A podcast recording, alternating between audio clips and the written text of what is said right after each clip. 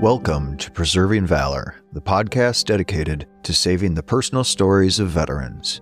My name is Jay Vissers. This is the fourth and final episode in the story of U.S. Army Air Force veteran Joe Enrietti.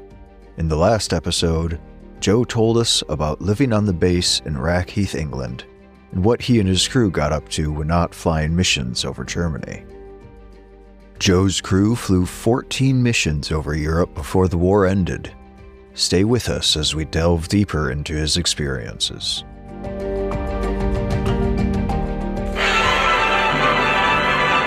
Oh, we were flying, and pretty soon, uh, long story short, they declared the war over.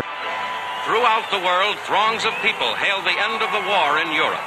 It is five years and more since Hitler marched into Poland years full of suffering and death and sacrifice.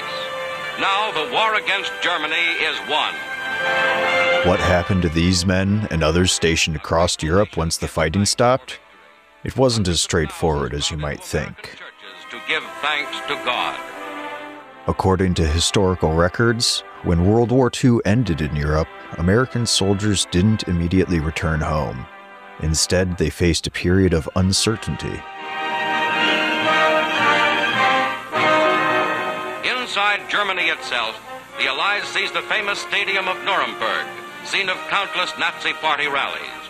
With the capture of this famous southern German city, the American flag flouts out the swastika.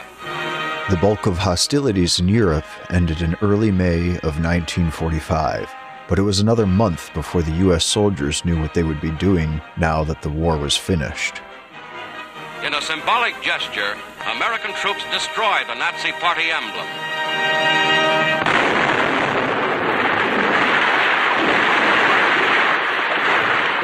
And then we had we had a lot of fuel over there, so we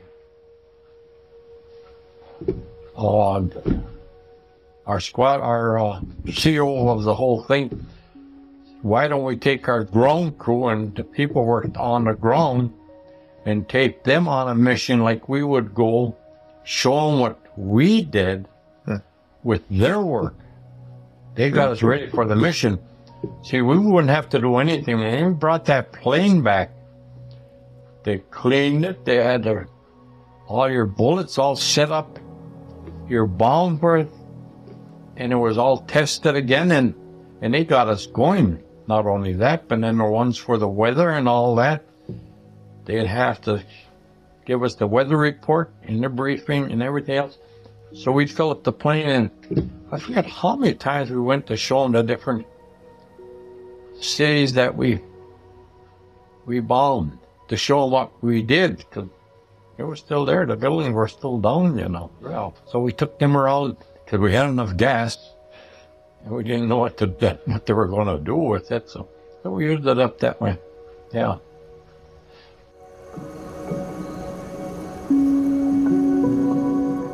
On Joe's 20th birthday, a fresh set of orders arrived, bringing with them a wave of relief. They were all destined to return to the familiar soil of the United States and a brief respite from their duties. Thirty days had been allotted for rest and recuperation, a time to refresh their minds and bodies, and perhaps even indulge in the comforts of home they'd sorely missed. Once rejuvenated, they would head to their next assignment, the base in Sioux Falls, South Dakota. For the return trip to the US, instead of taking a ship like they did before, the bombers would load up with as many of the ground crew as they could for the flight back across the Atlantic Ocean. But when the ground crew knew we were, they were flying back with our plane, them, most of them never flew before. But I'll tell you, they went through the fine tooth comb, new tires, know, everything they could put on new. They put on one new engine for us, and the other was practically and uh, yeah, a lot more sick. Paper bag, sick. And see, the now are a lot better. I mean, it, you don't get the action like we would. You flew back by yourself, not in a formation like we do right. bombing. You're on your own. Take your own route back. We landed in in Maine, the last one in the state, no, the first one in the states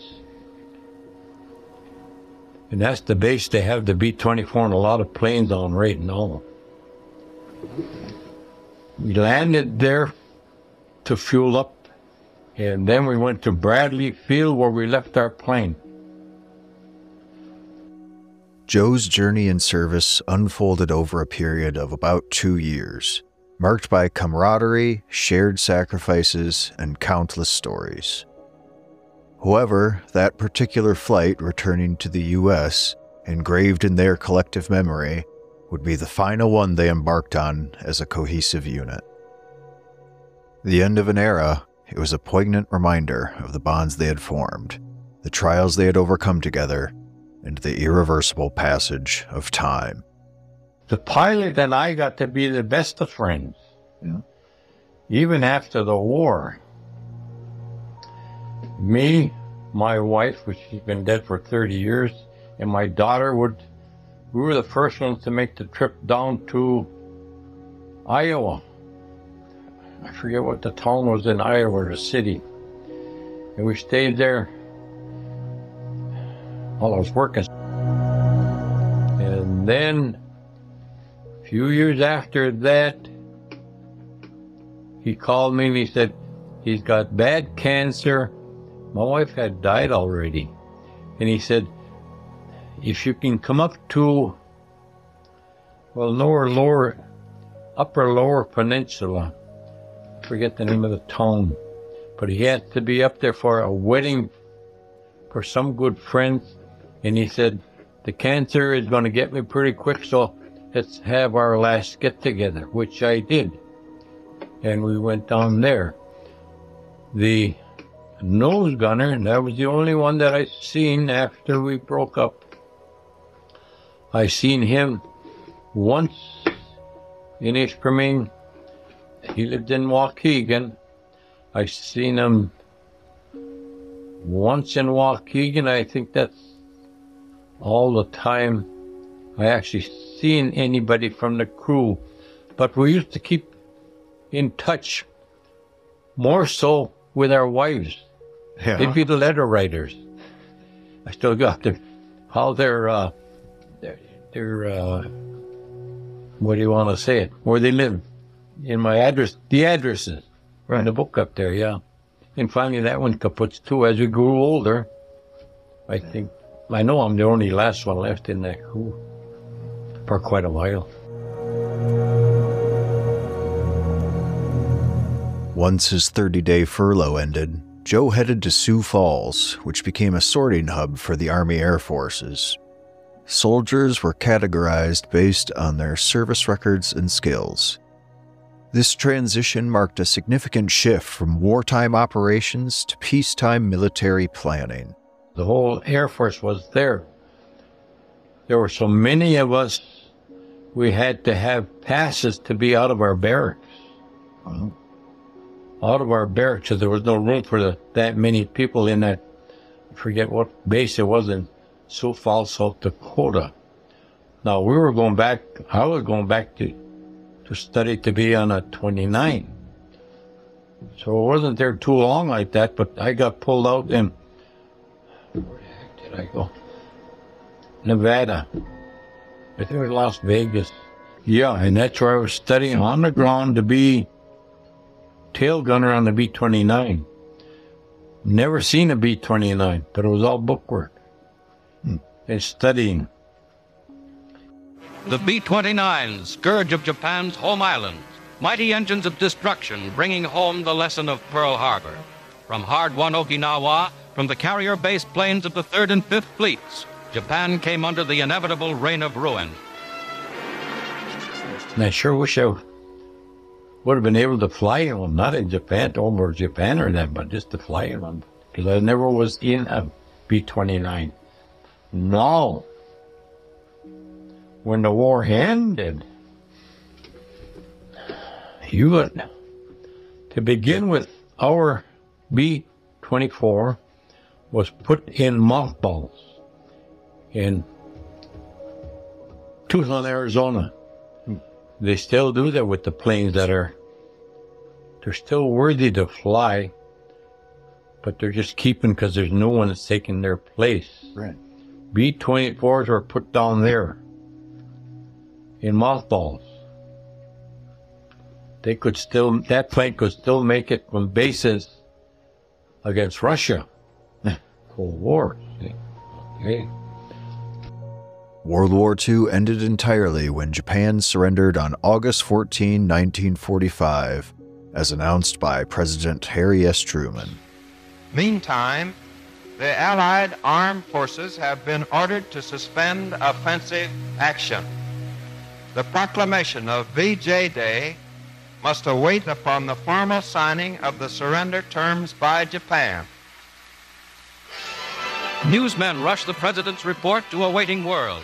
And through the early evening, Tuesday, August 14th, the fateful news is flashed. In New York City, as throughout a rejoicing nation and world, vast throngs of grateful, happy people celebrate the end of fighting, the dawn of peace. Two million New Yorkers jam Times Square. It's official. It's all over. It's total victory.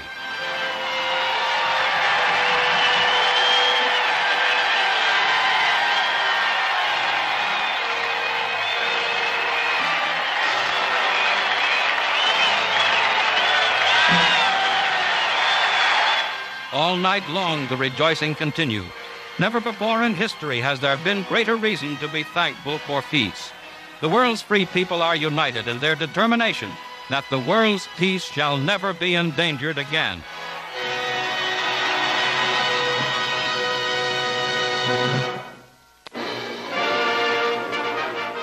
Now, we thought wars ended in Japan.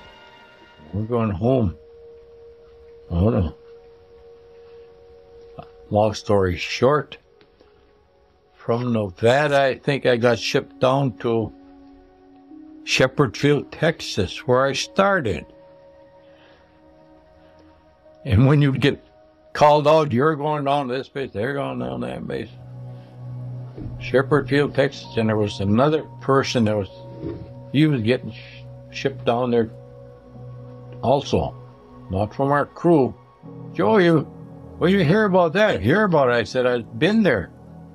I said, nothing but mesquite bushes and sand. Oh. And I was put into the uh, mess squadrons. Oh. Well, I didn't like that very good. The food wasn't that great. and anyway, I had to go there, reported into the main office. There was a tech sergeant. He came in there from the 15th Air Force, which was down in Italy. But when he came back, they put him there, and he had a pretty good job there. And I said, "Whoa." He said, "Hey, Air Force." I said, "Yeah." I said, "Oh Christ!" I said, "Can you do any good for me? Get me out of here." Why? I said, "Well, I don't think it's going to be any good." Yeah, yeah, yeah. He said, "Go to number two mess hall." Now, number two mess hall was the top mess hall of Sheppard Field, hmm. which is a big field. It's still going. So he goes down there, reports there. There was a second lieutenant that I'll never forget because he had his feet up on the, on the desk and his back with his cap pulled on. That made a little noise. He got up and I stood up and saluted. Supposed to report you. Oh, okay. Oh, 8th Air Force. Yeah. My brother was in there. He he didn't come home. Gave me the name. Do you remember him it? I said. I said, can you get me out of here? Why? You stay here, you'll have the best job you ever had in your life. What am I going to do? Well, I got to be the, the dining hall supervisor. No, the permanent party. That's permanent party where you're assigned there for, you can be there for years or months or whatever, but you're permanent party. You don't come out like transients. Be there for a little study and, and leave to another base. You're there. So number two was the main mess hall. And he put me in charge. And I said, yeah, we'll put you an easy job. Dining hall supervisor. We served permanent party on one side, the dining, big dining hall. Kitchen was in the center. The other side was officers. Hmm. And so officers would pay a quarter for the meal whatever meal it was, they'd flip your order, they'd sign your name. Anyway, stayed in there, and that's on my discharge, it's uh, pretty soon I was there for a few weeks, and the med sergeant, he was big, pretty heavy, and he got sick, and he went to the to the hospital and was there for a day, and they they called out to the mess hall. They said they're going to need a new mess sergeant because he won't be coming back. So the same second lieutenant, I said, who's we going to drag in for mess sergeant? Our names are on a board with all the personnel, and they're like a little slot where you'd put their name in. Mm-hmm. He took my name and he said, You're the new mess sergeant. Oh, well, I know what to do. Anyway, as a mess sergeant, excuse me, in, in, in that position, oh, you could name it what you wanted. I had two cars. Two of the of the cooks. They lived close to the base. Mm-hmm. And I said, Boy, do you guys have cars? He said, Yeah, he said. I said, Could you go home and get them? Yeah, he said. I said, well, I could use the car quite often. If you go home, and you guys can cover for each other on the afternoon shift. So they did that. But the cars, one was a 41 Chevrolet black, one was a 40 Mercury black. And on there, the, the sun would really deteriorate the black paint. So one day in comes a permanent party, big guy, and he was the staff sergeant. I said, what do you do? You know, I had a lot of paint on it. Yeah, he said, I'm in the paint shop, head of the paint shop. "Hmm. Could you paint two cars? Huh? Paint two cars? He said, well, they wouldn't look too good in all the drab. Tell you what, he said, you fix them all up so all I have to do is paint them, we had, we had to mask them, sand them down. He said, I'll paint them. Oh, but you got to get me to paint. Okay. What's it going to take? What do you got? They said, come into the walk-in cooler. You probably never seen it, but the sliced bologna that comes in now, sliced about an eighth of an inch package, Mm-hmm. they used to come in a tube. And it was, and they'd hang it up by one end, and that would go onto a hook. or walked into, into the walk-in cooler. He said, what about one of them? Yeah, I said, they can pick that up. So you can take it home now. Well, buddy said, that's only for one car, you know. so you could bargain getting things, you know. right. Bargaining, oh boy. But pretty soon they took me off flying status. And then they wanted me to sign up for five years. Hmm. And the base was, they were taught that the base was going to be no more. So I thought, oh, if I can hmm. keep on this job, I'd stay here forever. But I said, no, I'm going to take my discharge. Not only that, see, when they, they kept us in the service, they kept us on like our planes, mothballs. Didn't tell us that. Hmm. No, because if the war in, in Russia got too bad, our plane was there. Joe was on the base. Pilot was over here. All the whole crew was still there. They just you didn't necessarily get back, put back on the same crew, but you were a crew that could get that bomb bomber going and you'd hit towards Russia. But in the meantime, then that's cooled down quite a bit, and it was time to get us off flying status. So that's where I took my discharge then, and I think it was San Antonio, Texas. And then they paid me to come back to Mola. So much I'm well. So once you got back here, did you go back to work right away? There weren't any jobs. There, no, no, there were very few jobs because of so many of us coming back. Right. Anyway, they paid us unemployment, fifty-two twenty. We'd get twenty dollars a week for fifty-two days, one year. Hmm. After World War II, under the GI Bill, veterans were eligible to receive a weekly unemployment benefit of $20 for up to one year while they were looking for work. In addition, the Act provided veterans with other benefits, such as funds for college education, low interest home loans, and job counseling. Anyway, I got a job with the one of the logging companies in the area. My office was above the old bank down there in the corner. And uh, I did that. And then a buddy of mine went to Lansing. His uncle was pretty high in the, uh, with the, I'm going to say the big wheels. And he said, come on down with us. The pay is a lot more than up here. So me and my wife got married and we went down to Lansing. Worked for Oldsmobile. Are there any lessons that you took away from your time in, in the service that you you still hold on to? Superstitious. Yeah. 13, I won't take a 13. Years ago, and you'd go and get your license plate, you know. If I could see that 13 was coming up some way in a number or in addition, uh, it used to be lined up. I'd wait till somebody else came up and grabbed that number, and then I'd hit that one.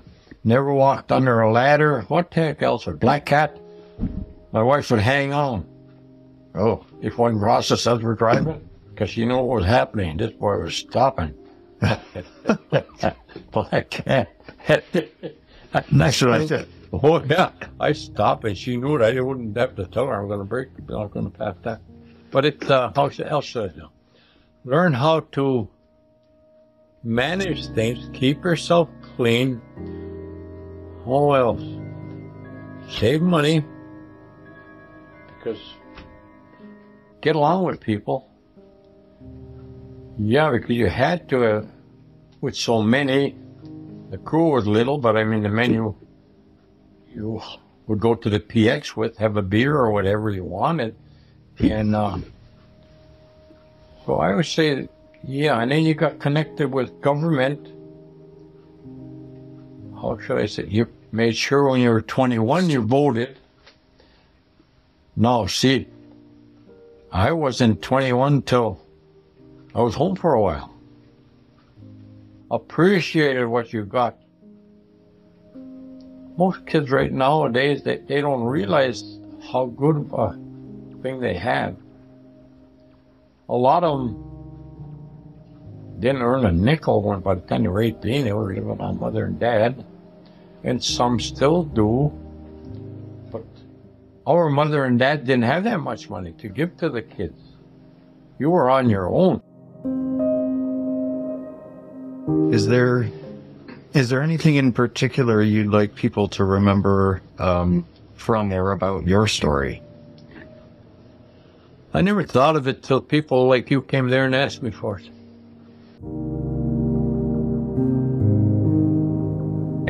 And you better tell the truth. Sooner or later it's going to come back. Oh, yeah, it's going to come back to. You might forget a little bit for different words or stuff like that, but the principle of that story better be true. And uh,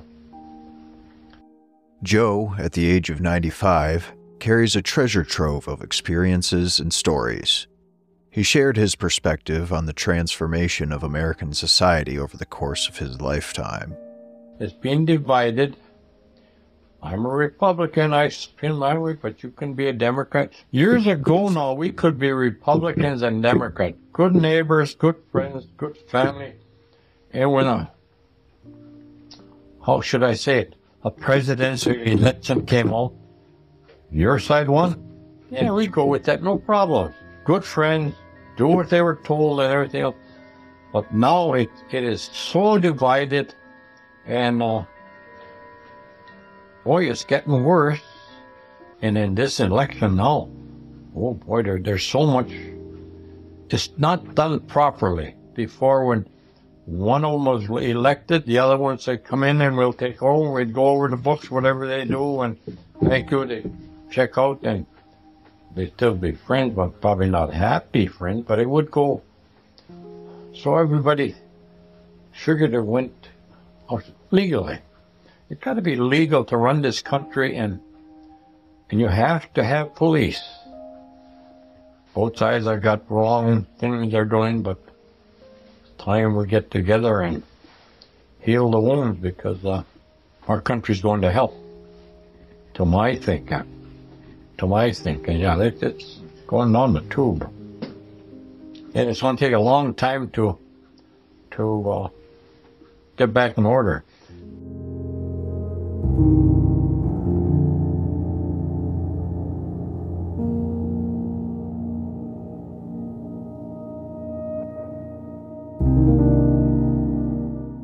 I am incredibly grateful to have had the chance to listen to and share Joseph Enrietti's compelling story of service during World War II.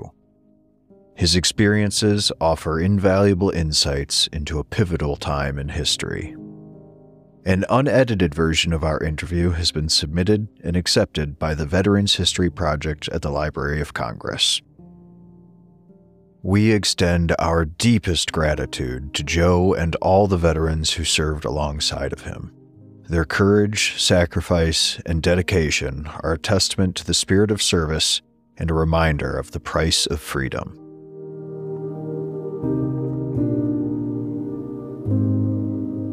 To ensure you don't miss any future episodes of Preserving Valor, remember to follow us on Spotify and to subscribe to our Substack. We look forward to bringing you more stories of real veterans in our next season.